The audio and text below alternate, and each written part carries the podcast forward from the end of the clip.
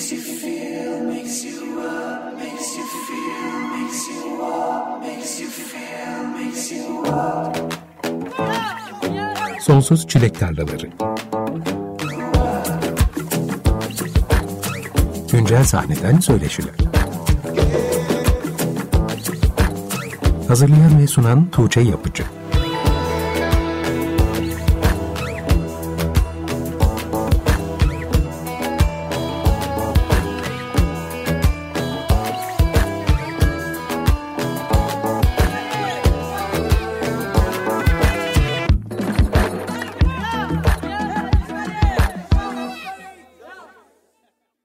95.0 Açık Radyo'da Sonsuz Çilek Tarlaları programındasınız. Herkese merhaba. Ben Tuğçe Yapıcı. Bu akşamki programa Island Man'in 10 Eylül'de yayınlanan Godless Ceremony adlı Double LP yani iki albümlük yeni albümünden albümle aynı isim taşıyan parçayla başladık. Bu akşam da benim için çok özel bir proje olan Island Man'den Tolga Büyük bizimle birlikte. Hoş geldin Tolga. Hoş bulduk Tuğçe. Nasılsın? Nasılsın? Aynı anda iyiyim teşekkür ederim. Sen nasılsın? Çok iyiyim. En son sanırım Erap Verdem'in böyle bir geç kaldığı bir canlı yayın hatırlıyorum. Evet Şubat ayında galiba tam pandeminin öncesinde yine Açık Radyo'da buluşmuşuz. Bir önceki albüm Kaybolan'ın hemen ardından. Böyle başımıza geleceklerden habersiz bir halde pandeminin hemen öncesinde ki de son bir görüşme yapmışız. Çünkü o zamandan beri de hiç görüşemedik. Ben uzaktan takip ediyorum sizin neler yaptığınızı. Uzaktan görebildiğim kadarıyla da pandemiye rağmen hareketli bir sene geçirdiniz. Ama şimdi seni bulmuşken tabii ki işin iç yüzünü öğrenmek istiyorum. Nasıl geçti senin için ve aslında grup için, Island Man için son bir buçuk sene hem kişisel olarak hem de müzik anlamında? Evet, senle konuştuktan sonra yani son programımızda biz aslında bir İngiltere bir de Avrupa turnesine çıkmak üzereydik. Son anda işte pasaportlarımız gönderilmedi. O sırada işte pandemi konuşuluyordu falan derken turne iptal oldu ve aslında hepimiz birazcık böyle etrafa dağıldık. Erdem ve Erap süreyi Ankara'da geçirdi. Bense buradaydım. Aslında üçüncü albümümüz Godless Ceremony'nin kayıtlarına başlamıştık. Dolayısıyla bu süreyi birazcık onu bitirmek için kullandık. Bu da aslında birçok kişiyle uzaktan uzağa birbirimize kayıt yollayarak böyle kolaborasyonlar yapmak ve bir şekilde albüme yoğunlaşmakla geçti. Tabii herkes gibi çok çok garip zamanlarda ama bir şekilde survive ettiğimizi düşünüyorum. Son zamanlarda da şu son geçtiğimiz bir iki ayda tüm dünyada yavaştan açılmaya başladı. Konserler, eventler, festivaller. Biz de geçen geçtiğimiz iki hafta içinde bu iptal ettiğimiz turneye gittik ve iki gün önce döndük. Pandemi sırasında turne yapma deneyimine kavuşmuş olduk. Enteresandı. Bir yandan da çok iyiydi. Çok özlemişiz. İnsanlar da çok özlemiş. Dört ülke gezdiğiniz bir turne oldu. Hangi ülkelere uğradınız? İsveç, Danimarka, Almanya ve İsviçre. Peki pandemi koşullarını nasıl geçiyor konserler şu anda oralarda? Her ülkeden ülkeye değişiyordu. En şu anda rahat olan yer Danimarka. Geçtiğimiz hafta artık şeyi de kaldırdılar. Restorana da gitsen, konserine de gitsen aşı kartını göstermen lazım ya da PCR testi sunman lazım. Fakat bayağı bir sanırım düzelmiş olaylar ki artık hani maske de kalktı, aşı kartı gösterme, PCR gösterme de kalktı ve mekanlar yavaş yavaş full kapasite etkinlik yapabilmeye başladılar. Bizim orada olduğumuz sırada da yine hani insanlar maskesiz içeriki alanda bile olsa 150-200 kişi kapasiteyle konser yapılabiliyordu. Böyle gezdikçe tabii koşullar da değişiyor. Hep onlara ayak uydurmaya çalıştık. Mesela Almanya birazcık daha bizim gibi diyebilirim şu anda. Kapasiteler de birazcık sınırlı. Ee, girişte işte ya test ya aşı göstermek zorundasın. İsviçre'de yine aynı o şekilde. Açık havalarda da genellikle birazcık daha rahatlar ama sanırım şu an burada da rahat. Sanırım çok bir kısıtlama yok. Şey çok ilginçti. Normalde işte gece 2'de de çaldığımız hani line-up'lar vardı. Bu sefer hepsi kulüp konserleriydi. Bir tek biz çalıyorduk. Dolayısıyla konserlerde hep 8.30 ve 9 arasında başladı. Saat 8.30 ya da 9'da başlayıp 11, 10, en geç 11.30'da bitiyordu. Ve bu da enteresan bir şeydi yani. Hani genel olarak eskilerden hatırladığım şeyler hani konserler böyle 3'te biten, sabah 5'te biten eventler falan. Ama sanki turne yaparken de bunun çok avantajını gördük. Çünkü gece 12 gibi uyumuş oluyorduk ve sabah diğer şehre gidecek gücümüz kalıyordu. Dolayısıyla hiç böyle hani perişan olup böyle yerlerde süründüğümüz bir gün olmadı. sağlıklı böyle bayağı şey bir şeydi. Rahatlığı vardı yani. Siz İstanbul'da da çaldınız bir takım mekanlarda pandemi boyunca.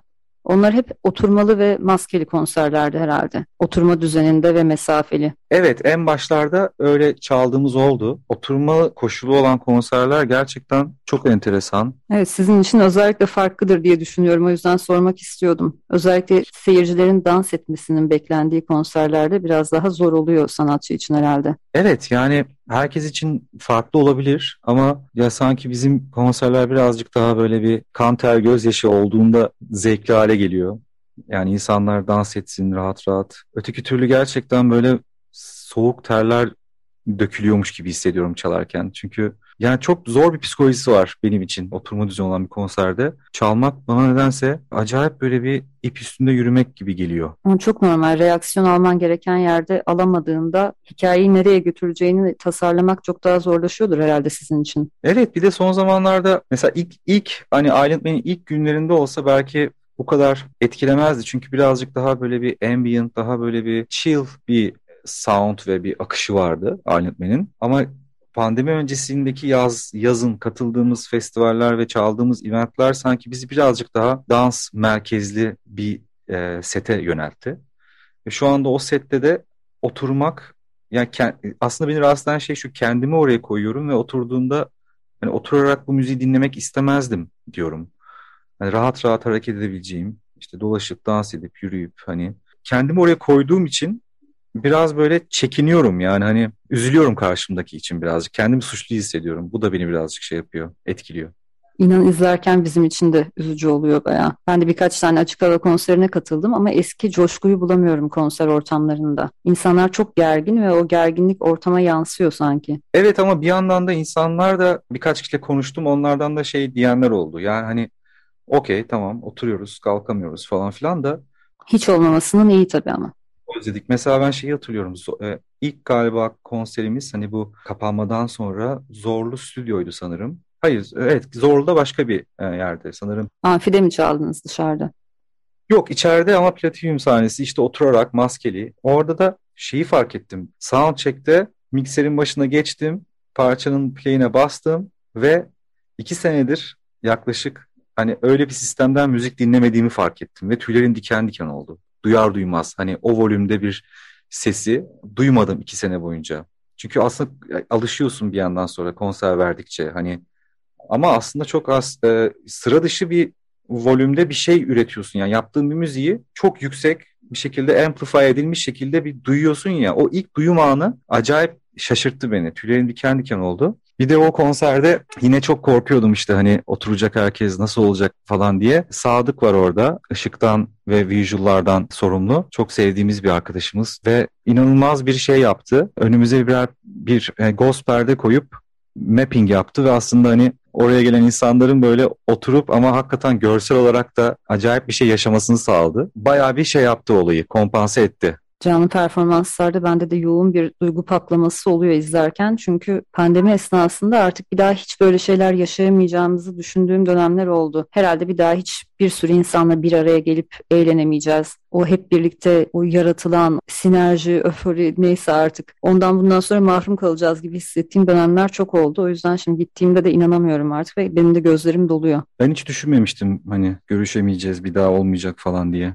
Şimdi Tolga sohbette çok da ilerlemeden bir parça daha dinleyelim mi albümden ne dersin? Tabii. Bu parçanın ismini yanlış telaffuz edeceğim diye bir kalp çarpıntısı yaşıyorum. O yüzden sana bırakacağım telaffuzunu. Tamikres'le birlikte yaptığınız parçayı evet. dinleyelim diyorum. Aslında şöyle birlikte yapmadık. E, Tamikres'in bir parçası bu. Tarhamin diye. Biz ona aslında bir tekrardan bir versiyon yaptık. Ama parçanın orijinali, bestesi ve sözleri onlara ait. Düzenlemesinde daha çok bizden Erdem Başar yaptı. Sonrasında da üçümüz bir, bir araya gelmiştik İstanbul'da. Başına oturduk, işte gitarlar kaydettik, düzenlemesine baktık. Evet. Tamikres'le tanışıklığınız ne zamana dayanıyor? Tamikres'le fiziksel olarak tanışmadık ama müziklerini bayağıdır dinliyoruz, seviyoruz. Bir de bağlantımız vardı menajerlerimiz üzerinden hı hı. ve onların plaketiyle bizim çalıştığımız Gülbaba Müzik, Serhan onların bir tanışıklığı vardı. Aslında o yüzden ulaşabilme imkanımız olduğu için de birazcık seçtik bu parçayı. Onlar da bayağı şey karşıladılar. Çok seviniriz hani istediğiniz gibi yapabilirsiniz dediler. Öyle çıktı ortaya. Daha önce Soundforce Festival'de de çalmışlardı. O yüzden ben de herhalde o zamanlarda tanıştınız ve sonra bu işbirliği doğdu diye düşünmüştüm ama hiç de karşılaşmamışsınız da. Okey. Güzel bağlantı kurdun. Soundport işte Gülbaba'nın, Serhanların sanırım oradan bir iletişimleri var onların da. O zaman istersen parçayı dinleyelim şimdi. Tamamdır. Tommy Crest'in Island Man remixi olan parçası Tarhamin'i dinleyeceğiz. Ardından tekrar Tolga Bölük'le sohbetimize devam edeceğiz. 95.0 Açık Radyo'da Sonsuz Çilek Tarlaları programı devam ediyor. Island Man'in Godless Ceremony albümünden bir Tommy Crest parçasının Island Man remixi olan Tarhamin adlı parçayı dinledik. Şimdi Island Man'den Tolga Bölük'le sohbetimize devam ediyoruz. Tolga programın başında söylediğin gibi aslında siz albümün kayıtlarına biraz erkenden başlamışsınız geçen sene bizim görüştüğümüz zamanlarda. Peki bu albümdeki parçalar ne zaman ortaya çıkmaya başlamıştı? Sanırım geçen böyle geçen sene Aralık, Ocak ayında falan başlamıştık. İlk Kara Toprak'la başlamıştık. Daha sonradan ben bir, bizim label'ımız Music for Dreams'e ziyarete gitmiştim Danimarka'ya. Orada Kenneth Beggar var e, label'ın başında. Çok tatlı bir adam. Hani müthiş böyle müzik bilgisi olan, acayip güzel böyle yönlendirmeler yapan, inanılmaz bir müzik hafızası olan bir adam. Onunla beraber oturup böyle bir aslında çerçevesini çizdik. Hani şöyle bir parça, bu burada gelir. Evet burada böyle bir şey gerekiyor.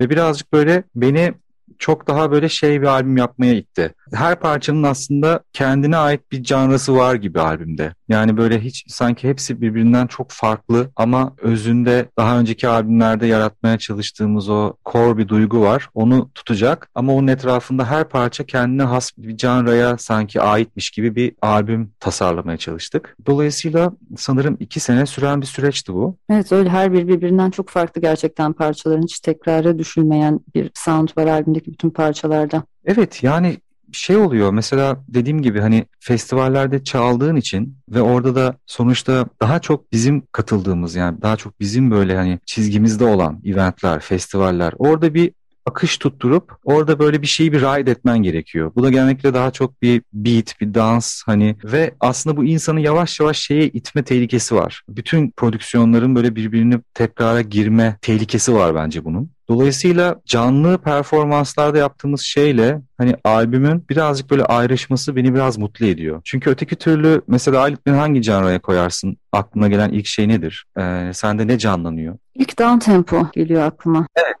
Aynen. Sonuçta öyle bir şeye sahip bir tege sahip ve down tempoda da öyle bir şey ki bir yandan böyle prodüksiyon olarak bence birazcık böyle bir sınırlı bir havası var gibi. Yani birbirinin çok tekrarı olan şeyler. Çok defined bir janra. Yani çok tanımlanmış bazı şeyler. İşte o kick, o snare, o shaker'lar, o bass line'lar. Hani o BPM. Dolayısıyla bunun birazcık aslında dışına çıkıp daha çok böyle akustik enstrümanların daha çok böyle konuştuğu, biraz daha böyle vokallerin de olduğu, farklı sanatçıların da içinde bulunduğu bir şey olması beni mutlu ediyor aslında bir üçüncü albümün. Bence Godless Ceremony şimdiye kadarki en karanlık ve hatta biraz da hüzünlü diyebileceğim Island Man albüm diye düşünüyorum. Sen baktığın yerden ne görüyorsun? Enteresan bir şekilde evet hüzünlü olduğunu söyleyebilirim ama karanlık gelmiyor bana. Sadece şu son senede geçirdiğimiz iki senenin tabii ki de çok büyük bir etkisi olduğunu düşünüyorum. Yani bundan mesela 4-5 sene önce falan bu albümü dinleseydim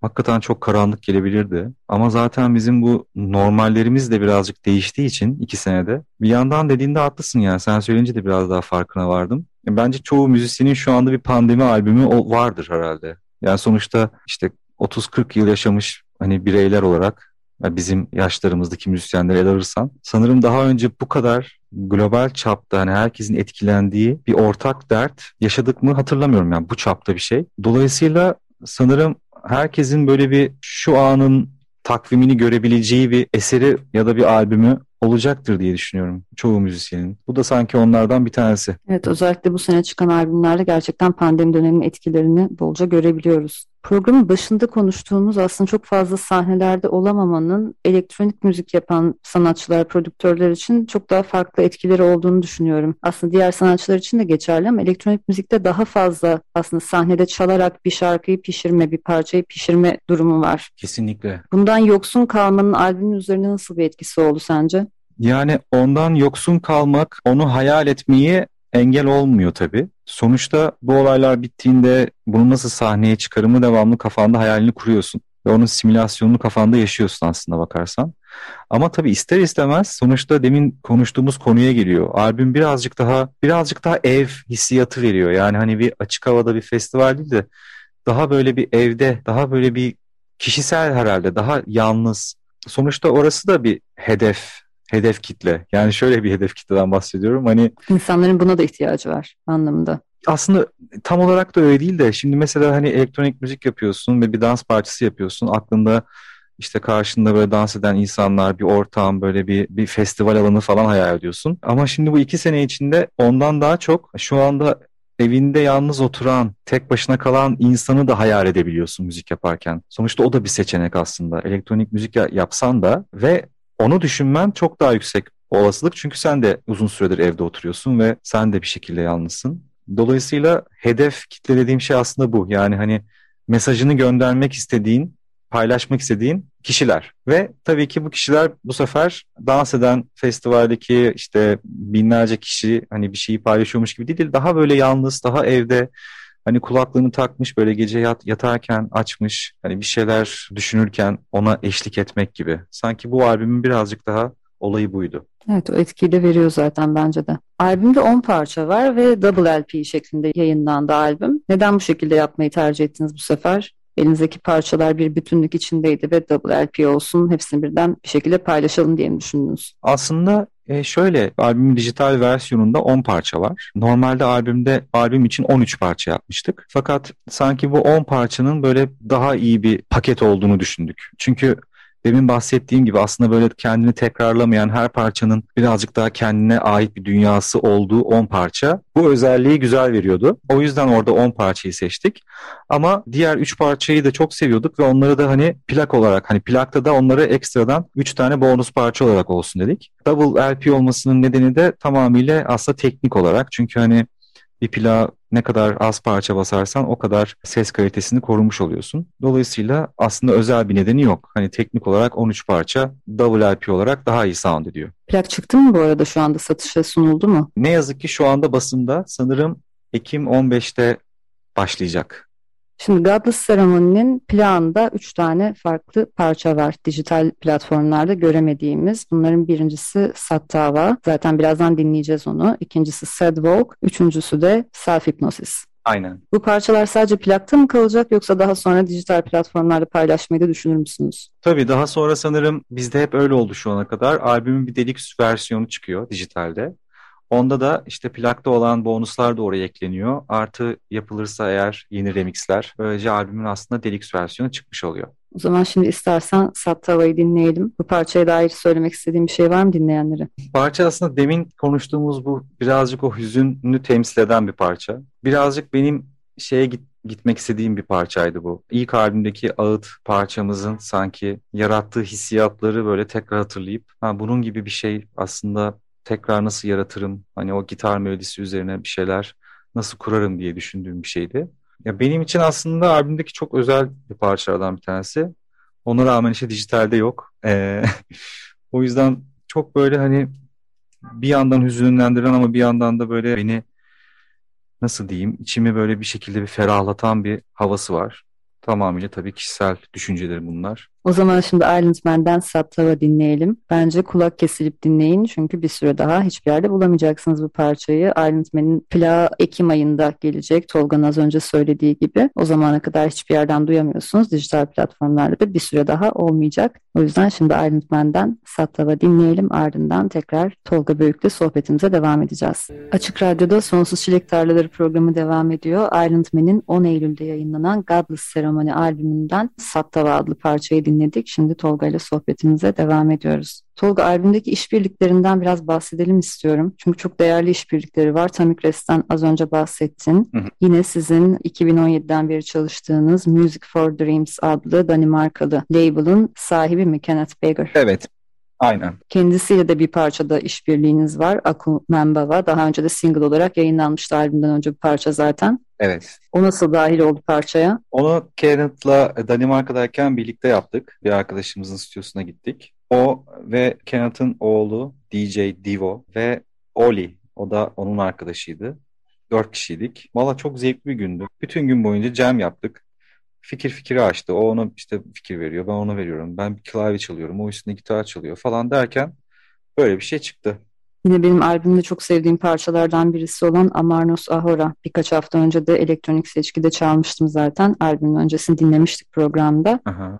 Bu parça da çok ilginç işbirliklerine sahip. Bundan da biraz bahsedelim mi? Evet, bu parçayı ben yaklaşık bir 3-4 yıl önce falan aslında yapmıştım. Fakat böyle bir tam olarak hani final budur diyememiştim. Sonradan bir arkadaşımın Meksika'da olduğunu öğrendim ve ona dedim ki hani orada tanıdığım bir vokal var mı? Belki bir, bir şeyler yapabiliriz beraber.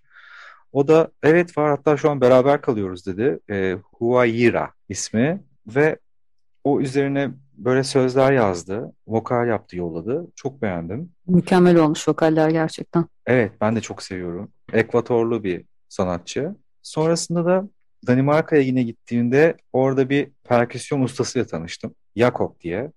Kendisinin Bongo Enterprise diye bir e, projesi var. Gerçekten çok müthiş bir adamdı. E, böyle 70-80 yaşlarında neredeyse diyebilirim. Kendi evinin altında bir stüdyo kurmuş ve bütün böyle Latin perküsyonları, bütün Brezilya'dan işte ne bileyim hani sanki böyle Danimarka'nın Okay tembizi gibi hayal edebilirsiniz. Süper bir insandı. İnsandı diyorum çünkü aslında parçayı kaydettikten 3 ay sonra vefat etti. Onunla da böyle bir hani çalışma fırsatı bulmak gerçekten çok iyiydi. Çok şey öğretti. Aslında Godless Ceremony albümünün parçalarını geçen sene 18 Eylül'de Kara Toprak adlı parçayla duymaya başlamıştık. Albümden yayınlanan ilk single'dı. Sonrasında bir seneye yayıldı aslında sizden duyduğumuz single'lar albüm öncesinde. Kara Toprak parçasında da Danimarkalı gitarist Jacob Gravitz ile bir işbirliğiniz var. Hı. Onun parçaya nasıl yaklaştığını merak ediyorum bu Aşık Veysel'in parçasına. Aslında orada e, en çok etkilendiğim isim Ricardo Moyano'dur. Çünkü onun çok çoğu kişinin bildiği bir kara toprak cover'ı vardır. Ricardo Moyano benim kaç sene artık 15 yıl önce falan Pera Güzel Sanatlar Lisesi'ne gidiyordum flamenco bölümüne. Orada hani tanışmıştım. Ve bir şekilde aslında onun o yorumu hep aklımda kaldı. Çok etkilenmiştim onun çaldığı gitardan. Sonrasında bizim versiyonun üzerine de elektro gitarla aslında önce denedik. Fakat o klasik gitar hep benim içimde kaldı. Tabii aynı label'da çalıştığımız için hani bağlantılarımız var birbirimizle. O da evinde kayıt yapıyor. Biz de tamamen o sırada zaten şeyin içindeydik yani hani karantinadaydık. Sonra ona bir yolladık. Çok hoşuna gitti ve direkt böyle bana kanal kanal kaydedip yolladı. Sonrasında zaten hani bence çok böyle hani parçaya bir ruh kattığını düşünüyorum. Zaten çok fazla dijital bir şeyler var içinde parçanın. Onunla gitarı bayağı bir hoşuma gitti. Bu arada tavsiye ederim gerçekten bende bir plak var ve hani sanırım en çok dediğim plak hatta geçen gün plakçıların içinde unutmuşum ve güneş vurmuş ve plak böyle yamuldu. Çok üzüldüm gidip bir daha aldım. Hani böyle evde gerçekten açıp da bitmesini istediğiniz albümler olur ya böyle hani o gün devam edebilir o devamlı. Jakob Grovich. Buradan da tavsiye ediyorum duymayanlara. Albüm ilk parçası Kara Toprak'la yine Anadolu'dan başlıyor ama çok farklı coğrafyalara doğru yayılıyor albüm ilerledikçe. Yine bir özetleyelim mi hangi coğrafyaların etkisi oldu bu albümde bu defa? Bu sefer dediğin gibi tabii yine buradan başlıyor olay. Ve Tamikres'le birlikte zaten yine hani Afrika ve çöl müziğine gidiyor. Sonra Drums of Kolka var. O da yine Ole Thale diye bir perküsyon ustası bir adam ve tabla çalıyor. Dolayısıyla orada olayımız tabii birazcık daha Hindistan'a gidiyor. Amarnos Ahora'da tamamıyla aslında kumbia, Güney Amerika. Bence Godless Ceremony de hani yeni nesil bir Türk düğünü müziği olabilir. Hani ben de hep onu e, çağrıştırıyor. Onun dışında Aku Membawa'da aslında orada da birazcık daha böyle bir Bali adası havaları var. Aklıma gelen şeyler aslında hani coğrafi yerler böyle. Bu albümde ilk defa senin vokallerinin de çok daha net duyulduğu bir sound var. Dere boyu kavaklarda ve kara toprakta özellikle. Evet. Öncesinde biraz daha aslında dreamy diyebileceğimiz vokaller oluyordu. Vokal öne çıkmıyordu Island Man'in müziğinde. Aynen. Bu kararı neye borçluyuz? Sanırım sevmeye başladım. Çok özel bir kararı yok aslında bakarsan. Ee, Şarkı söylemeyi mi yoksa Iron müziğine yedirmeyi mi? E, ikisini de aslına bakarsan. Yani sonuçta vokalist değilim. Vokal hani singer-songwriter da değilim.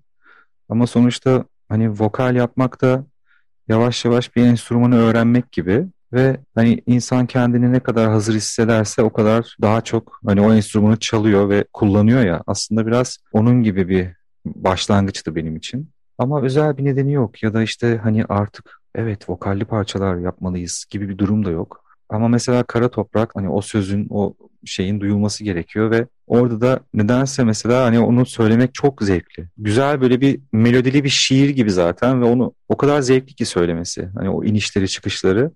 Dolayısıyla o yüzden ben söylemek isterdim onu ve ben söyledim. Şimdi programın ilk bölümünde pandemi döneminin Iron müziği üzerindeki etkilerinden bahsettik. Iron başlangıcı olarak 2016'daki Ağıt EP'sini alıyoruz. Ben başından beri takip eden bir insan olarak dışarıdan gözlemliyorum ama sizin açınızdan Iron üretmek istediği müzikte başından bu yana neler değişti? Başından bu yana neler değişti? Geriye dönüp yorumlamak da zor olabiliyor bazen ama. Evet yani neler neler değiştiğini hiç düşünmemiştim aslında. Hani başlarda mesela belki daha şöyle bir şey üretmek istiyordum. Ortaya şu çıksın istiyordum ama zaman ilerledikçe yaptığınız belki kolaborasyonların etkisiyle belki konser için gittiğiniz coğrafyaların etkisiyle bir şeyler değişti mi sence? Ya hem hem her şey değişti hem hiçbir şey değişmedi aslında. Çünkü bir şeye karar vermek ya aslında kayıtlı müzik. Hani bir şey yapıyorsun ve karar verirsen eğer ona bitti diyorsun, bitmedi diyorsun ya da şuraya bunu çalayım, buraya bu lazım. Hani hep bir karar verme süreci sonuçta bir prodüksiyon, kayıtlı müziği yapmak. Dolayısıyla kararlarımız ne kadar değişti onu düşünüyorum. Yani eskiden belki birazcık daha daha çabuk ya da daha kişiseldi. Daha kendimce karar veriyordum mesela ilk albümde. Ama artık mesela sadece aslında ben karar vermiyorum. Hani bu birazcık grubun yavaş yavaş böyle bir büyük bir aileye doğru dönüşmesiyle beraber sonuçta artık orada birçok fikir, birçok vizyon, birçok hayal sonuçta onların bir ortak paydası olmuş oluyor. Hı hı. Aslında birazcık değişen şey bu oldu. Yani genişledi. Yani albüme oluşturan, karar veren, evet burada böyle bir şey olabilir diyen çevresi gelişti aslında yönetmenin. Dolayısıyla aslında çok şey değişti ama o insanlar da sonuçta hani Aylantmen'i ilk albümle beraber aslında tanıyıp kendine dahil ettiği için aslında merkezdeki şey değişmedi. İstanbul Lockdown parçasından da bahsedelim istiyorum. Karantinaların etkisini yoğun bir şekilde hissedebildiğimiz bir parça. İlk olarak geçen yıl Nisan ayında gerçekleştirdiğin Boiler Room performansında mı kaydoldu bu parça? Evet, Boiler Room'da da işte bu birçok arkadaşıma yazdım ve hani birlikte bir şeyler yapabilir miyiz diye. Çok güzel organize olduk ve o parçada bizim stüdyo ben işte 6 ay boyunca gidememiştim. Fakat Yasin ve Mustafa evleri buraya çok yakın olduğu için gelebiliyorlardı. Ve onlardan böyle bir şey rica ettim. Bizim ofisin terasında Mustafa üstüne klarnet çaldı. Benim evde yaptığım altyapının üstüne. Yasin de onu videoya çekti. O Boiler Room'da öyle yayınlandı. Onu albüme koymak istedim çünkü hakikaten o parçada, o videoda arkada böyle bir İstanbul var. Hiçbir gemi geçmiyor. Her şey boş. Boş bir boğaz görüyorsun falan. Ve onu izlerken hakikaten ağlamıştım evde canlı olarak izlerken. Acayip böyle bir his bırakmıştı bende o parça. O yüzden onun kesinlikle albümde olmasını istedim. Onun da hikayesi böyle oldu. Boiler Room performansı da çok etkileyici gerçekten. Zaten altındaki yorumlar da artık bu müzik değil, bu büyü gibi şeyler yazmış insanlar. Çok da geniş bir organizasyon olduğunu düşünüyorum arkasında. Tabii canlı yayınlanmış ama teknolojik olarak onu yapmak mümkün değil zaten o şekilde. Sen önceden mi kayıtları alıp birleştirdin? Nasıl yapıldı? Onunla çok acayip kafa yorduk. O zamanlarki kız arkadaşım, şu anki eşim Yeşim'le beraber evdeyiz. Hani Boiler Room bizden bir set istiyor. Normalde işte kameramı kurup evde bir set çalacağım. Ama böyle bir şekilde böyle bir içimde bir şey var. Zaten insanları görmüyoruz uzun zamandır. Bir, bir, bir şey de eksik böyle ve... Zaten yalnızız bari burada yalnız olmayayım mı dedim. Evet gece bayağı böyle oturduk onunla kafa yorduk falan. Sonra işte işin teknik tarafını nasıl çözeriz dedik. Şöyle oldu. Ben insanlara eşlik edebileceği önden hazırladığım bir altyapı yolladım. Onlar onun üzerine hem videosunu hem ses kaydını çaldılar ve bana geri attılar. Sonradan aslında ben herkesi evde gerçek zamanlı olarak birbirine mixledim. Mixlerken de mixlediğim şekilde onların üzerine insanların videolarını da aslında senkronize ettim. Dolayısıyla aslında hakikaten real time kimse birbiriyle aynı anda çalmadı ama ben herkesi aynı anda çaldım. Yani dolayısıyla herkesi aynı anda kendim real time olarak mixledim. Ama herkes tabii ki birisi Tulum'da yaşıyor, birisi İstanbul'da, biri başka bir yerde. Hani onun imkansızlığını da öyle çözmüş olduk. Ama gerçekten yayınlandığı anda performans canlıydı yani senin performansın. Benim performansım canlıydı evet ama diğer herkes farklı zamanlarda çaldı ve bana yolladı. Ben onları real time olarak istedim. Tabii onları işte sonradan o videoyu oturtmak falan hakikaten 2-3 gün falan uyumadık. Bayağı bir şeydi. Evet çok büyük bir iş tahmin ederim. Aynen. Bunu da açıklığa kavuşturmak istedim çünkü izleyiciler için biraz kafa karıştırıcı olabiliyor bunlar. Yani gerçekten onların o anda yapıldığını, herkese video ile bağlanıp o kalitede bir sese ulaşılabildiğini düşünebiliyor izleyiciler. Sonra mesela ilginç beklentiler de olabiliyor. İşte Instagram'da canlı yayın yaparken hadi birlikte şarkı söyleyin. Sanatçılar yok yok öyle bir şey mümkün değil şu anda bunu yapmamız. Benim buradan çalıp onun oradan söylemesi de mümkün değil falan diyorlar. Bir açıklığa kavuşturalım istedim arkada ne kadar büyük bir organizasyon olduğunu, çok büyük bir emek olduğunu. Aynen. Tolga önümüzde bir İngiltere turnesi var Kasım ayında. Evet. Uzun da bir turne galiba.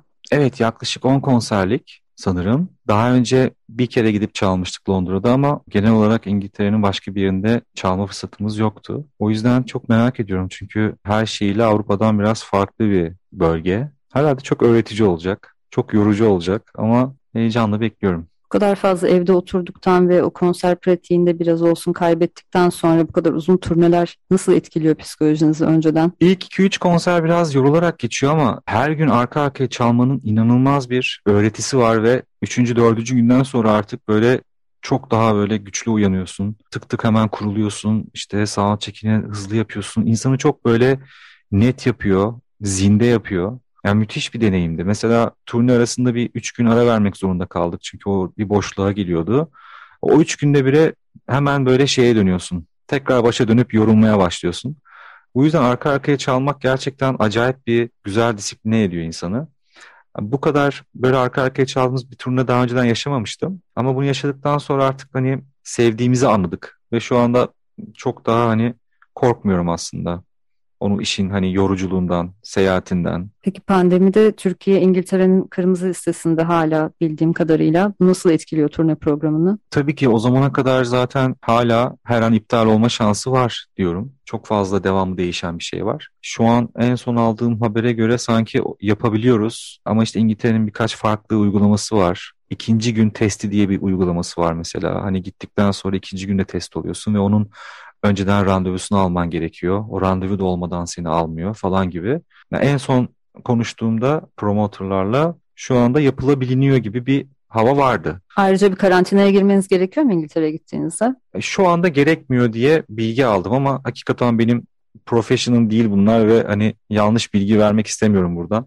Dolayısıyla bütün hepsi tabii ki bence Ekim sonu artık açıklığa kavuşacak. Evet İngiltere'den gelecek sanatçılar burada konserleri iptal edebiliyorlar bu kırmızı liste olayı uzadığı için. Hı hı. Eylül'de kalkacağına dair bir öngörü vardı ama öyle olmayınca burada da iptal olan konserler oldu. O yüzden merak ettim İngiltere ile durumu ve sizin turnenizi nasıl etkileyeceğini. Evet Göreceğiz bakalım. Programın giderek sonuna yaklaşıyoruz Tolga. Son dinleyeceğimiz parça Dere Boyu Kavaklar ve bu parçanın albüme nasıl girdiğini gerçekten çok merak ediyorum. Parçanın bir Barış Manço yorumu vardır. Beni çok etkiler. Siz acaba nasıl etkilendiniz bu parçadan? Tamamıyla o bahsettiğin yorumdan. e, o hani o siyah beyaz videosu olan. gerçekten böyle ağzım açık izleyip dinlediğim bir yorum. Ve sanki hakikaten hani öyle bir şey ki ya ben de onu çalmak istedim. Hani ben de böyle bir bu parçayı bir çalmak istedim yani. Oturdum ve bilgisayarın başına hani kaydetmeye başladım. Yani hiç aklımda yoktu aslında bunu albüme koymak.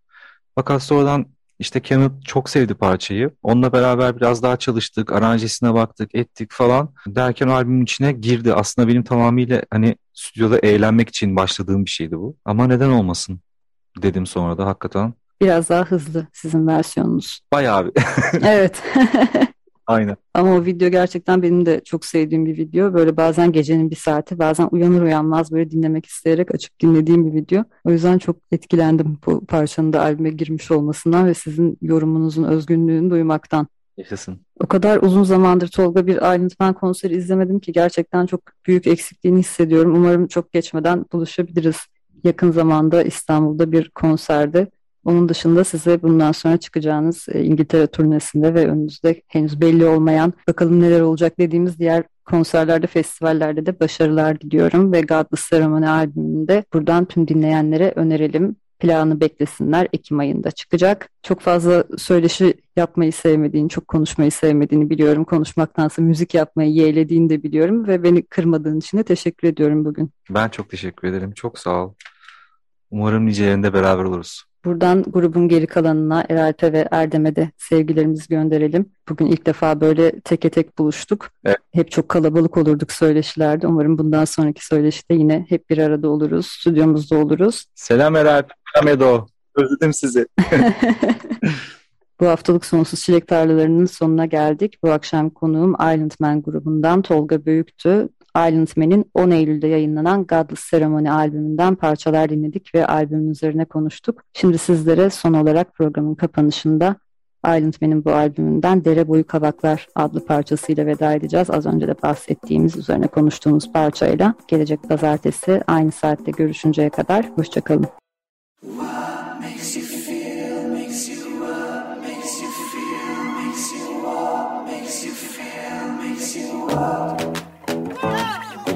Sonsuz Çilek Tarlaları.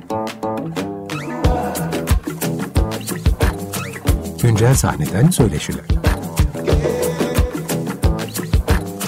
Hazırlayan ve sunan Tuğçe Yapıcı